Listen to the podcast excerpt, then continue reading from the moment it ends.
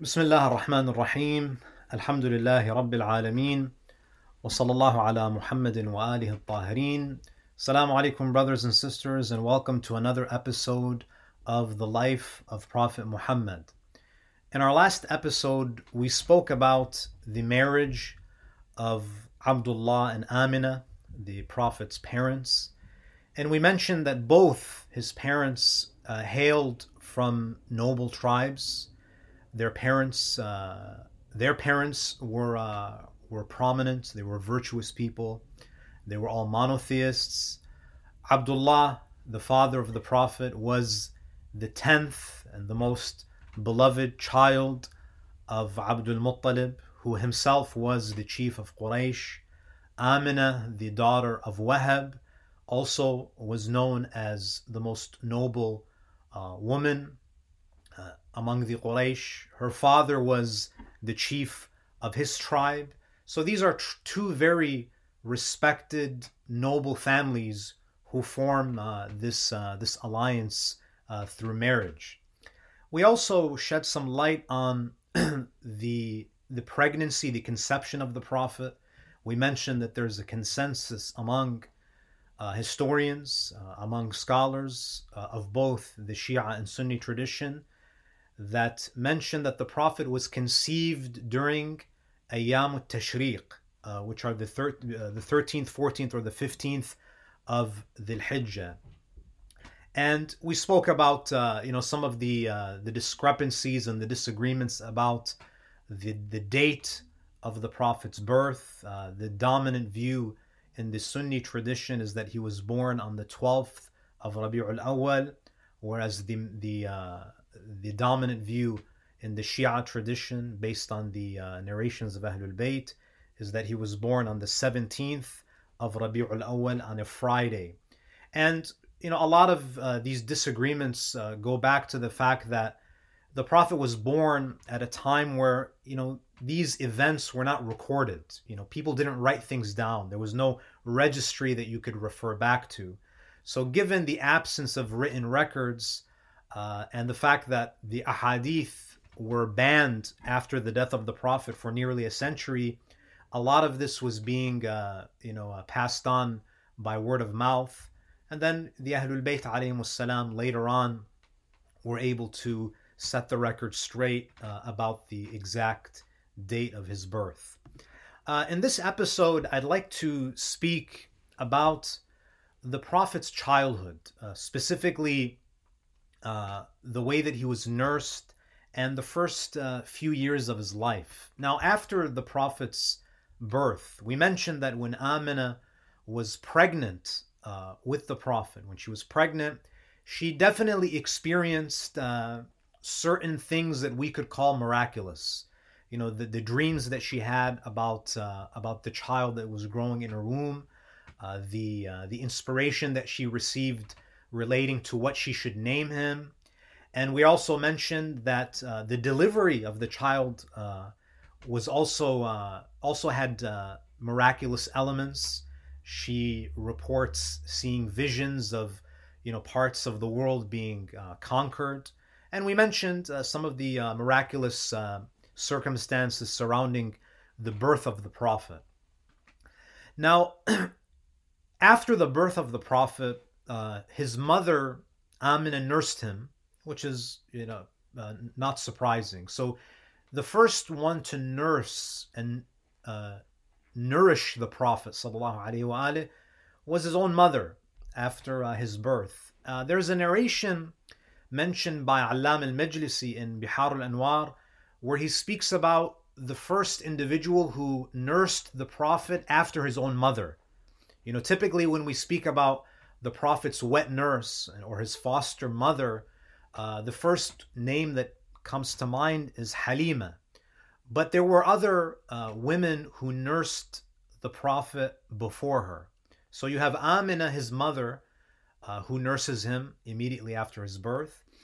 And then Allam al-Majlisi, he says, أول من أرضع رسول الله صلى الله عليه وآله ثويبة بلبن ابن لها يقال له مسروح. The first to nurse the messenger of God, of course, after his mother Amina, was a woman by the name of Thuwayba, who was incidentally the slave of Abu Lahab. With the milk, so she nurses uh, the Prophet with the milk she was offering to her son Masruh. قبل أن تقدم حليمة. So this was before uh, Amina was able to secure a permanent uh, foster mother for him, a permanent wet nurse for him. وكانت قد أرضعت قبله حمزة بن عبد المطلب. This woman, Thuwayba, uh, was the first one to nurse the Prophet sallallahu according to many scholars. Now, some scholars uh, may uh, question these uh, this uh, report uh, because of the fact that they're not sure about the uh, the religious orientation of Thuwayba. We know that Allah subhanahu wa ta'ala would not allow his prophet to take milk from a woman who is not a monotheist because we know that the physical nourishment, uh, even in the form of milk, has an effect on the spiritual uh, development of a child. But nonetheless, uh, there are many Shia scholars who do believe that the Prophet was nursed by uh, the slave of, uh, of Abu Lahab. And Alam al-Majlisi says that this woman, Thuwayba, uh, actually nursed Hamza, the son of Abdul Muttalib. So it's interesting that that uh, that Hamza is the uncle of the Prophet because he's the son of Abdul Muttalib. He's also the cousin of the Prophet because you know his uh, the mother of uh, of Hamza was Hala, who is the sister of Amina, and Hamza is also the the milk brother, the foster brother of the Prophet sallallahu alaihi wasallam. And Alam al-Majlisi continues. You see that the Prophet sallallahu alaihi wasallam later on in his life, you know, when he began his prophetic mission, he continued to show Thuwayba a lot of respect. وكانت تدخل على رسول الله صلى الله عليه وآله فيكرمها whenever she, meaning Thuwayba, the slave girl of Abu Lahab, whenever she entered into the presence of the Messenger of God, uh, he would honor her. He gave her uh, special uh, treatment, special respect. وكان رسول الله صلى الله عليه وآله يبعث إليها بعد وكان رسول الله يبعث إليها بعد الهجرة بكسوة. The Prophet used to send her gifts حتى ماتت بعد فتح خيبر. So the Prophet used to regularly send her gifts and he would honor her. So it seems that there was uh, a unique relationship between the Prophet and this woman, and this is what led, uh, this is what uh, kind of uh, strengthens the argument of those who say that she was the uh, the foster mother, that she was the wet nurse of the Prophet. So she ends up uh, she ends up formally accepting Islam uh, later on, and she dies in the seventh year after uh, the Hijrah. We also have a narration in Al Kafi, volume five, uh, page five thirty seven, and the narration is from uh, Imam As-Sadiq alayhi salatu and this corroborates the the report that uh, that was mentioned earlier about uh, Hamza being nursed by uh, by Thuwayba. The narration says, "إن عليا عليه السلام ذكر لرسول الله صلى الله عليه وآله ابنة حمزة." Uh, Imam Ali ibn Abi Talib alayhi salam once mentioned the daughter of Hamza to the Messenger of God uh, in the context of uh, of marriage. Uh, because if you look at the the placement of the hadith, you find that it's mentioned uh, in the section on the laws of uh, of marriage and and who you're allowed to marry and who you're prohibited to marry.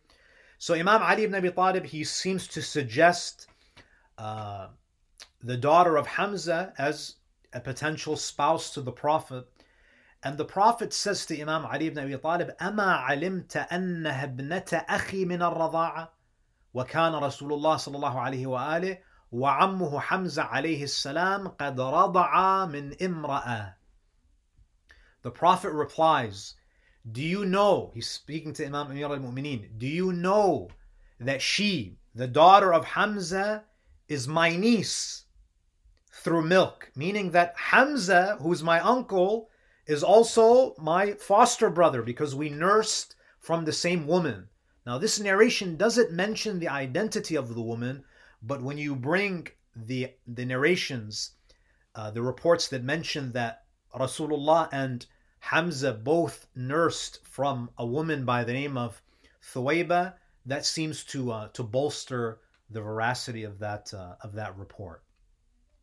Now, one question that might arise here is that how is it that Imam Ali ibn Abi Talib uh, didn't know? Um, you know, because you know we're taught that the Imam alayhi salam uh, is uh, you know he he should never demonstrate any uh, moment of ignorance. Now, of course, the way to easily easily resolve this is that yes, Imam Ali ibn Abi Talib, of course, he doesn't know everything at every moment. He is taught only by God and by His Messenger. Now, if it was some random person who was, you know, telling, uh, informing Ali ibn Abi Talib of something that he was ignorant of, then that's then that is that is a theological problem.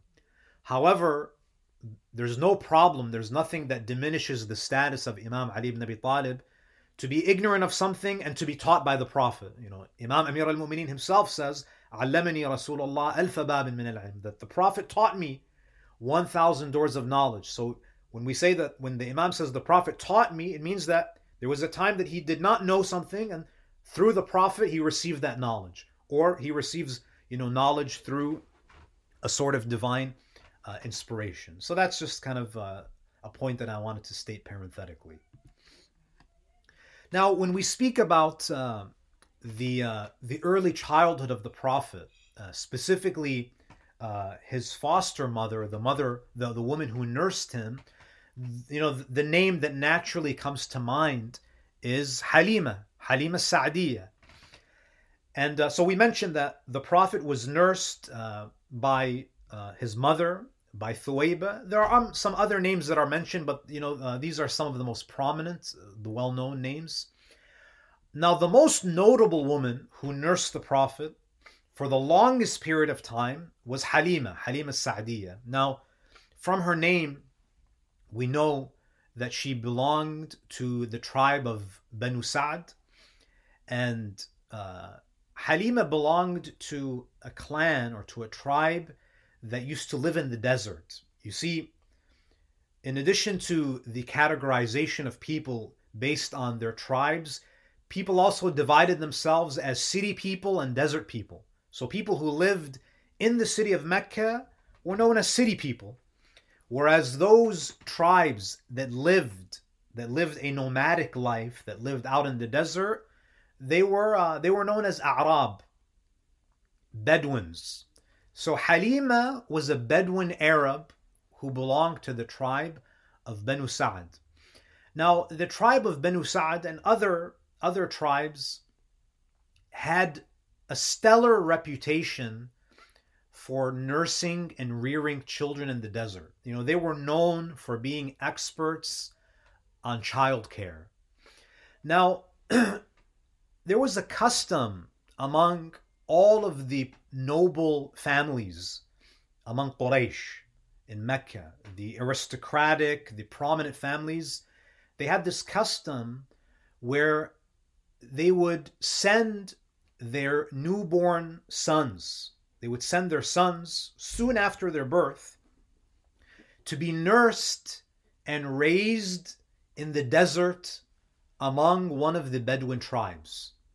You know, uh, you know they were able to uh, uh, to do this. Number one, you know, this was a, a sort of a status symbol that that to send your uh, your son to be raised in that uh, in that environment. Now, to us, it may seem very unusual to us to even imagine giving up your child to be raised for the first few years of their lives in the middle of a desert. Now, in addition to the fact that this was a status symbol, you know, to, to be able to do this, um, but the Arabs actually did this for some very practical reasons, and, uh, and we'll go through a few of them. Now, one of the main reasons why uh, Meccans, why Quraysh used to send their sons. Now they send their sons, not their daughters, because as I as we mentioned in our, in our previous episodes, um, sons were more valuable. You know, this is a uh, a matriarchal, a patriarchal society. It's a male dominant society. Uh, women were of very little utility. Uh, in fact, as we mentioned, uh, female infanticide was uh, rampant in uh, in Arabia.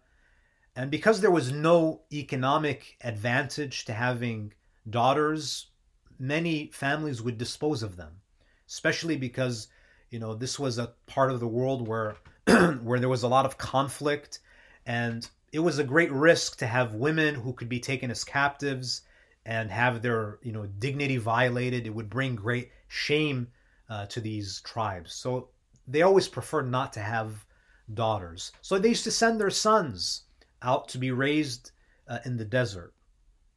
Now, the reason why they do this is number one, it's a lot healthier for a child to grow up in the desert. The reason is because Mecca is a very crowded city, it's a very congested city.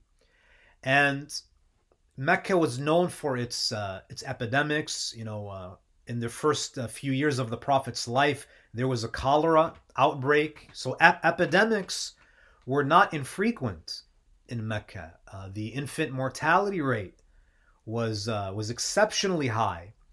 So families who could afford it, who were who had the resources, they would send their newborns to live in the desert uh, as a means of survival. It was safer. Uh, it was a way of protecting uh, the child because as we know, human beings are carriers of diseases, of, of viruses. So to move a child out of a heavily populated city to a very scarcely populated uh, patch of desert is is much more safe uh, for them to be protected from uh, from disease and illness. So that's number one. So it was a matter of it was a health concern for them. They wanted their children to be raised in environments that where they would not be prone to sickness and illness. Number two, the Arabs, particularly Quraysh, they used to send their sons to be raised in the deserts with the Bedouins because, let's face it, brothers and sisters, you know, children who grow up in rural towns, you know, because of the, the demands of living in rural areas, rural v- uh, villages, there's a lot more manual labor that's demanded of you. So, generally speaking, farmer boys are going to be tougher than city kids. And I think that we can even see this today.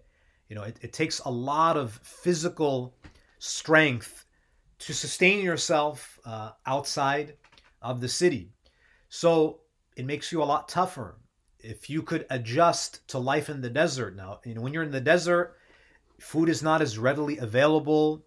You have to be much more, uh, you know, there's a lot more effort that needs to go into setting up a place to stay for the night, your shelter. You have to constantly think about shelter and food, and you're you're constantly exposed to the elements. So it, it builds tougher kids.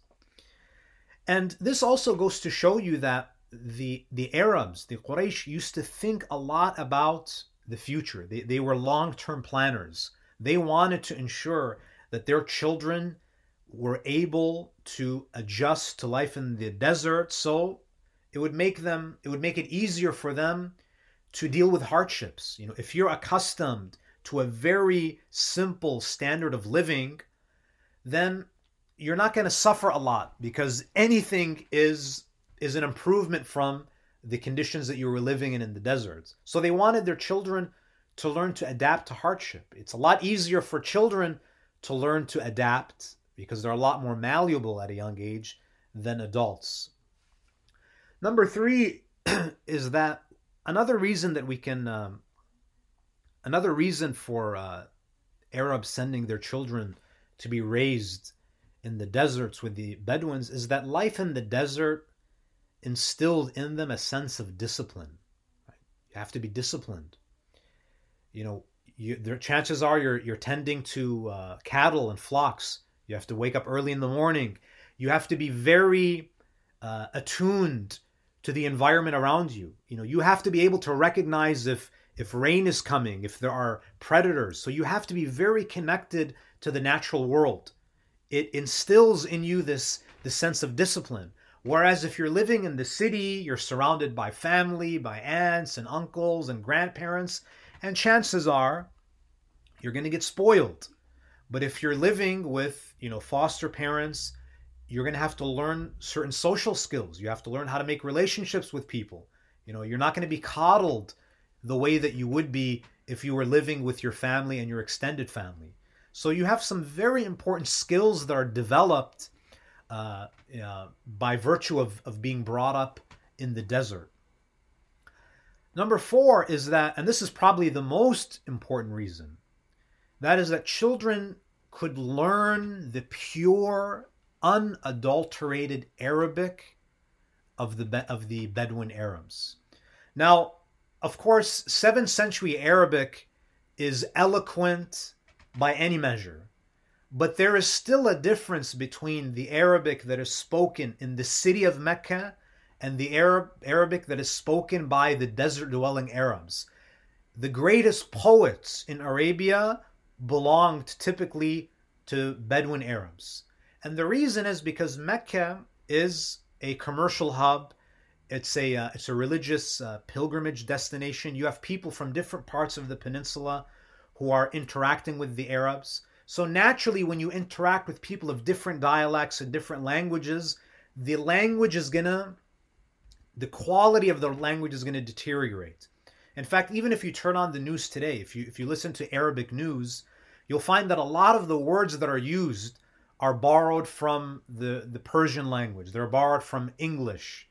You know, that's why sometimes when, when, when we speak, we say, you're not speaking Arabic, nor are you speaking English. You're speaking Arabizi, right? A combination of Arabic and Ingilizi. So, so when you're interacting uh, and when you're mixing with different cultures, the language, the language uh, becomes less refined. Whereas the Bedouin Arabs, because they're not in contact with anyone, they're just mingling and interacting amongst themselves, the Arabic becomes very nuanced and refined and eloquent. So Quraysh, they wanted their children to speak that pure uh, Bedouin uh, dialect, an unadulterated Arabic. And you see that, uh, you know, this was important to many of the uh, the noble families. So sending your your children to be raised in the desert would be the equivalent of privileged families sending their children to Ivy League schools. It, it's a it's a very similar concept because you want them to learn certain skills that are going to make them successful in their lives. And one and the, the most important skill for a child to learn is to master language, to be eloquent, to have mastery over the Arabic uh, language. So you see that this is all prepared uh, for uh, the Prophet Now, so we know that there's this custom of sending newborn sons to be raised by the Bedouin tribes, and this was something that only the nobles and the aristocrats of of Mecca would uh, would be able to do. Now, it was common for desert dwelling wet nurses to period, periodically visit Mecca to offer their services to Quraysh. So you see, you know, every few months there would be a batch of wet nurses who would come to Mecca and they would see, you know, if there are see what newborns are available from these important families and they would they would be hired to raise those uh, those young boy those uh, infant boys in the desert. Now, historians mention the arrival of Halima uh, during the year of the elephant, which is the year the Prophet was born.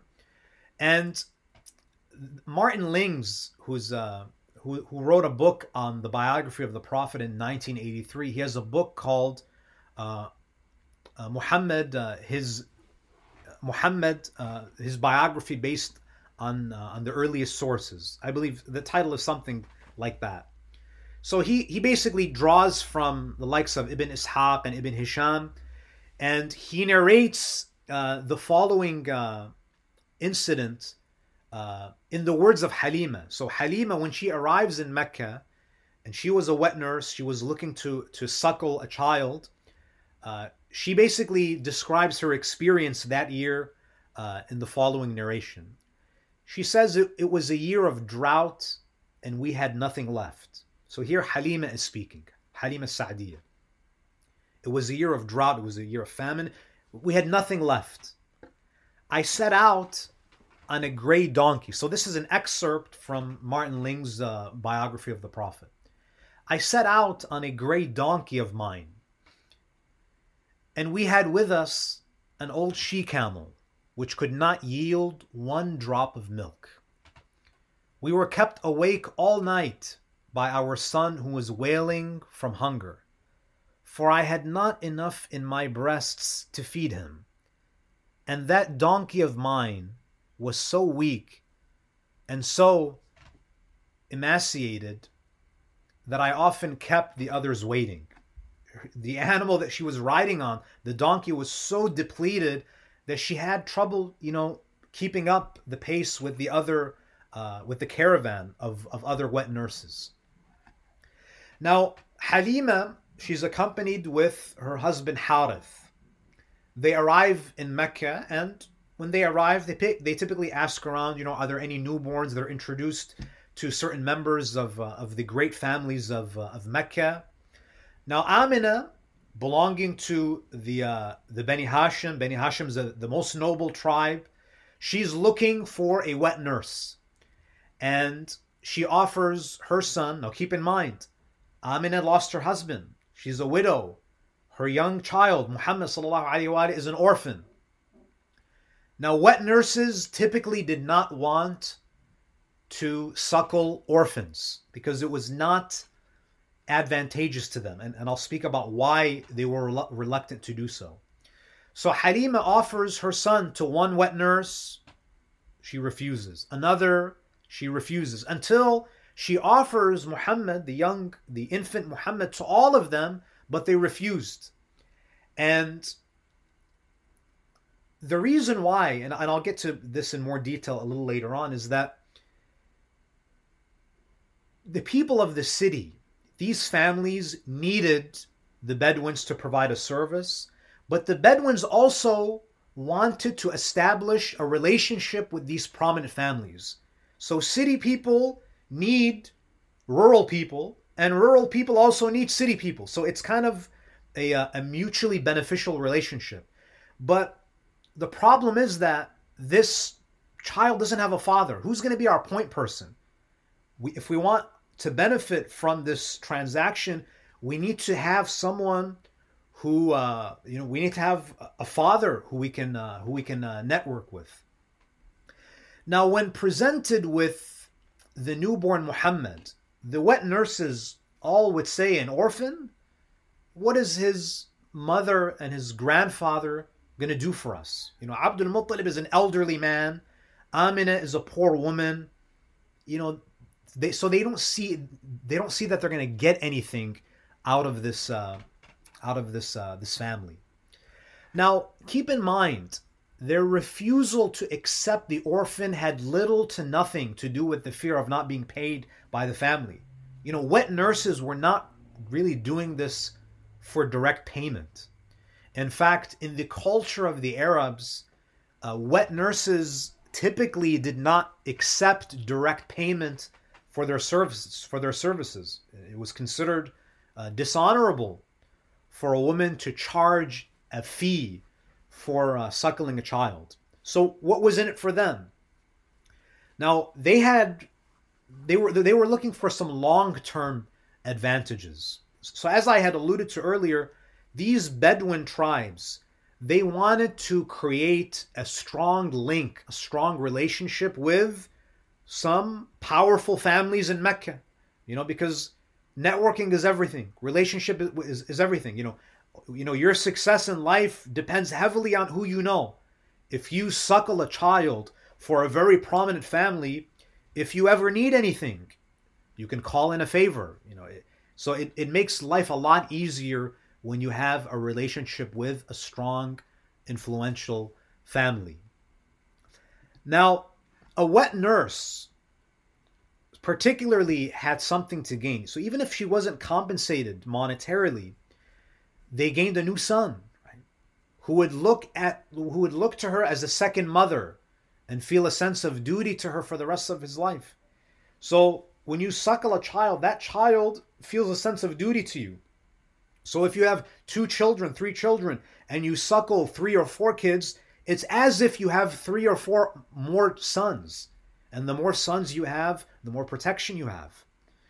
So a wet nurse would gain essentially gain a son. The son would see her as a second mother and feel a sense of duty to her. And he would also see himself as a brother to her own children. Right? It's kind of like, you know, expanding the tribe, the size of the tribe, without going through the hassle of labor.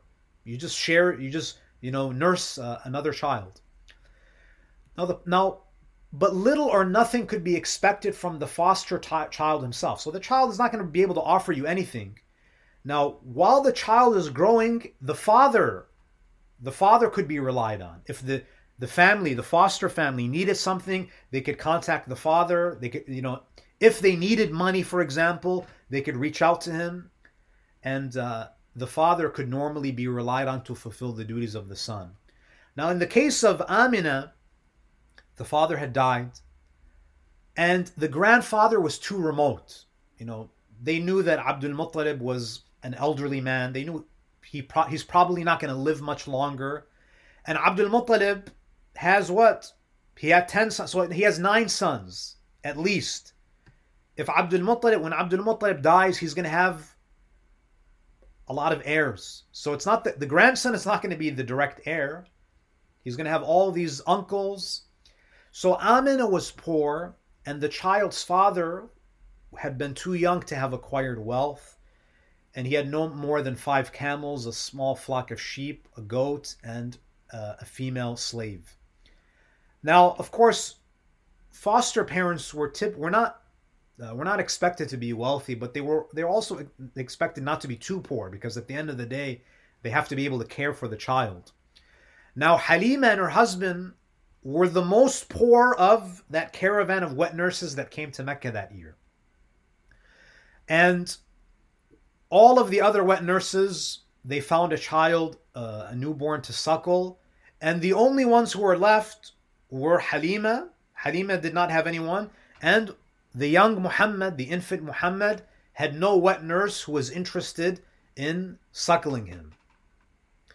Now, when all of the wet nurses were hired to suckle Halima, to, to suckle Halima, the poorest wet nurse, as we as we've indicated earlier through her own words, the poorest wet nurse and the poorest baby, you know, because there's no father, there's no direct inheritance, for example, they were the only two left.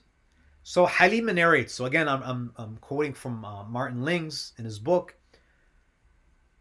When we decided to leave Mecca I told my husband, I hate to return in the company of my friends without having taken a baby to suckle. I shall go to that orphan and take him, meaning the Prophet. So the husband says, As you wish. And he said, You know, maybe God will bless us through him. So Halima says, So I went and I took him for no reason except that I could find none but him you know, it's it was it's difficult to be an orphan in Arabia. You know, no one wants you. And so Halima says that I took him because there was no one else. Then she says, but this became, you know, the most life-changing decision of her life. That orphan became the source of all of the barakah in her life. Little did she know that she was taking an orphan who would become the final messenger of God. She says, I carried him back to, to where our mounts were stationed. And no sooner had I put him in my bosom than my breasts overflowed with milk for him. So immediately she felt the blessings and the barakah of having this blessed child with her. He drank his fill. So remember, Amina was saying that you know she was hungry. There was a a drought. There was a famine. He drank his fill, and with him his foster brother drank likewise his fill. So the same baby who was crying the night before out of hunger, through the barakah of the Prophet, who's also a baby, he's also to able able to he's also able to drink milk from his mother. Then they both slept, the Prophet and the son, the biological son of Halima. And my husband, Halima says, and my husband went to that old she camel of ours, and lo, her udders were full. The same she camel who was depleted and who had not a single drop of milk in her, her udders were full. He milked her and drank of her milk, and I drank with him until we could know until we could drink no more, and our hunger was satisfied. She continues. She says, We spent the best of nights. That night, their first night with the Prophet وسلم, when he was an infant, she said that was the best night. There was a, you know, presumably there was a sense of sukoon, a sense of tranquility that the Prophet brought with him. You know, it's, this is why Allah says, وَمَا أَرْسَلْنَاكَ إِلَّا رَحْمَةً لِلْعَالَمِينَ that we have not sent you but as a mercy to the world. He was a mercy to the worlds before he even began his prophetic mission. She says, We spent the best of nights, and in the morning, my husband said to me, By God, Halima, it is a blessed creature that you have taken. That is indeed my hope, I said. Then we set out, and I rode my donkey, the same donkey that could barely keep up on their trip to Mecca now on their trip back to the uh, the desert, she said, and I rode my donkey and carried him. I carried the young Muhammad with me on her back. She outstripped the whole troop, nor could any of their donkeys keep pace with her. So even the donkey was re energized. And the entire group, everyone was satiated, everyone had been rejuvenated. She says, Halima says, we reached the tents in the Beni Sa'd country out in the in the desert. And I know of no place on God's earth more barren than that then was. But after we brought him, sallallahu alaihi wasallam, to live with us, my flock would come home to me replete at every eventide and full of milk. Every evening, the cattle would have so much milk to offer. We milked them and drank when others had no drop of milk. Their neighbors who were also who also had cattle and cows and, and cam- they had camels and goats and sheep, none of them were producing milk. And we ceased not to enjoy this gr- increase and this bounty from God until the baby's two years had passed and I weaned him. So for two years they were enjoying the barakah, the bounties and the blessings of having this child with them.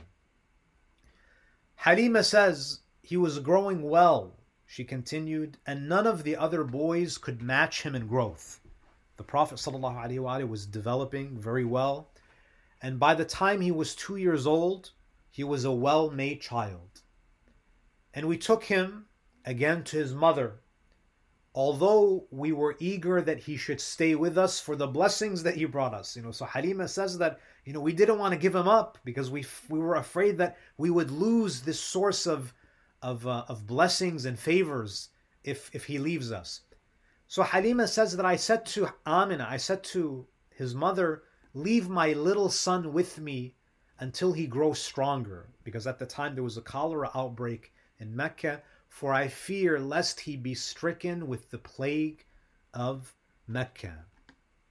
So Halima agrees to uh, to send him back with Halima. Now, and of course, during this period, uh, there are even you know uh, Christian uh, monks and scholars who pass by and they see certain signs in this young boy, and they mention that there are signs that this boy will will uh, will uh, grow up to be a prophet. There are there are reports that mention this, but one of the most important incidents that takes place according to the Sunni narrative is the incident of Shaq al-Sadr, the incident of the opening of the Prophet's heart.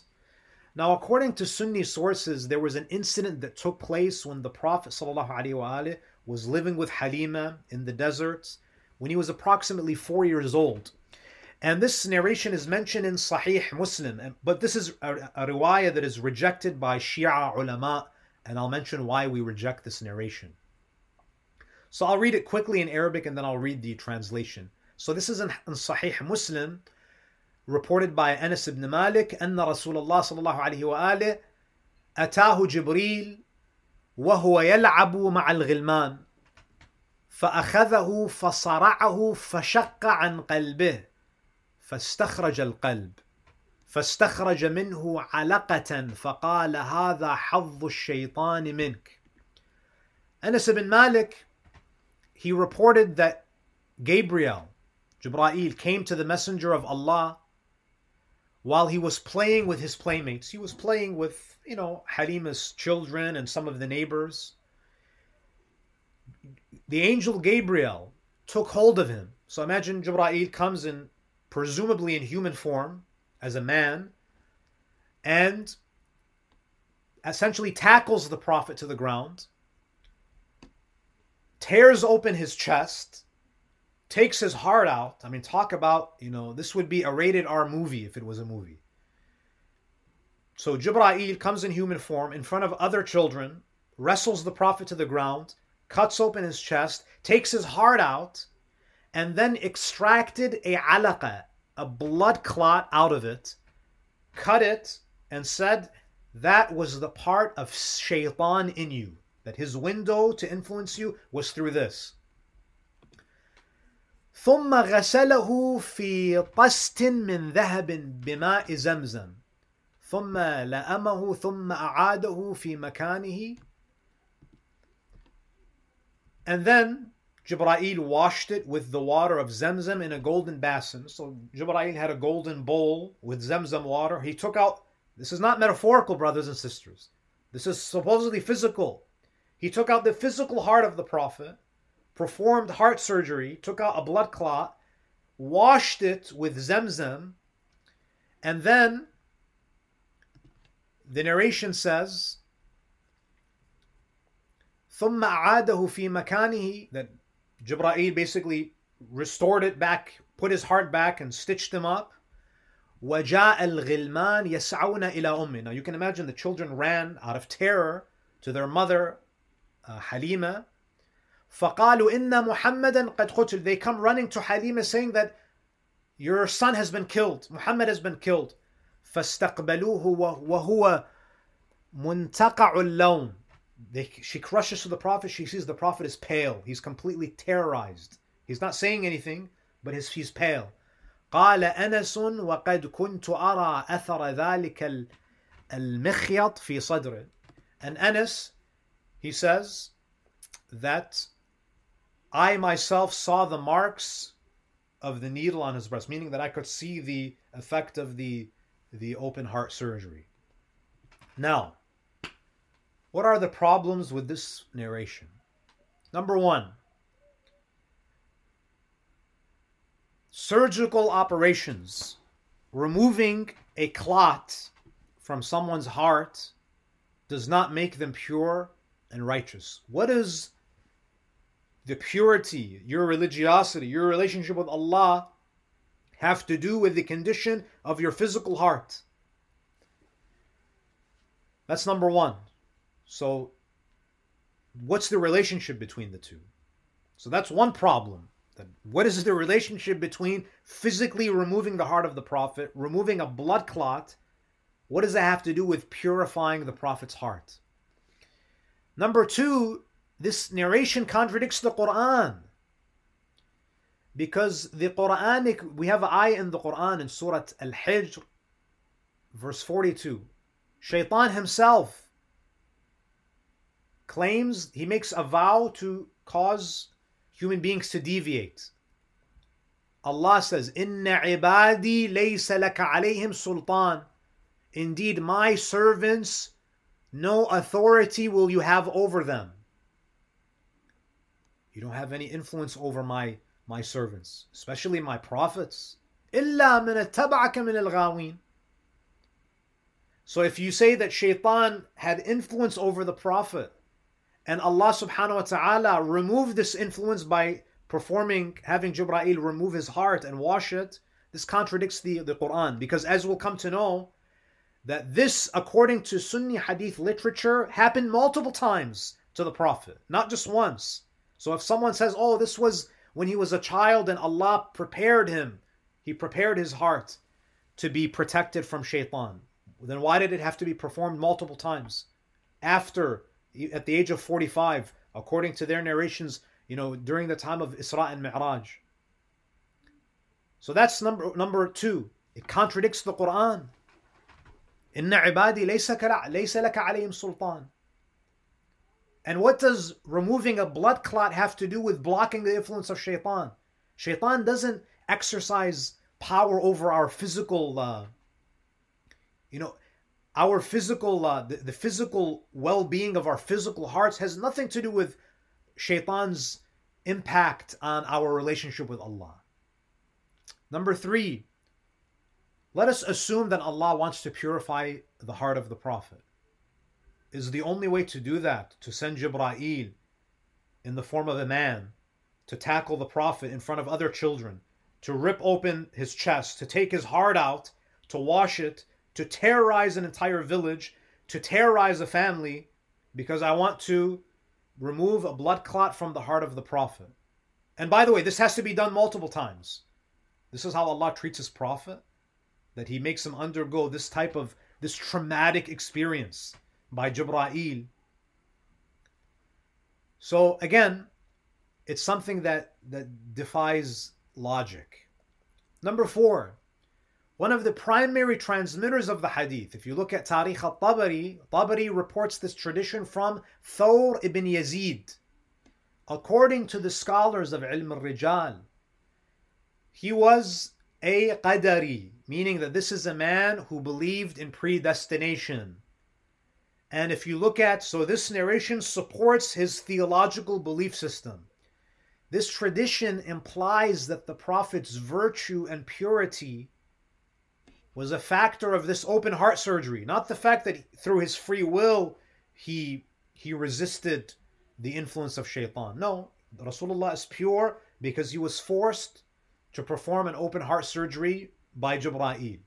This you diminish any merit from the Prophet by attributing his purity to an open heart surgery done by his archangel that was out of his out of his control. He didn't even have a choice.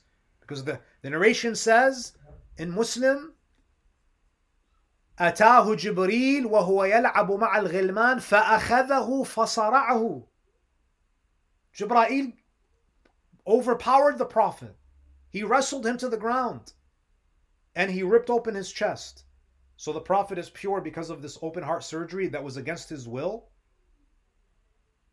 This you completely diminish any merit that the Prophet has. No, Rasulullah is great because he, out of his own free will, did not succumb to the influence of shaitan.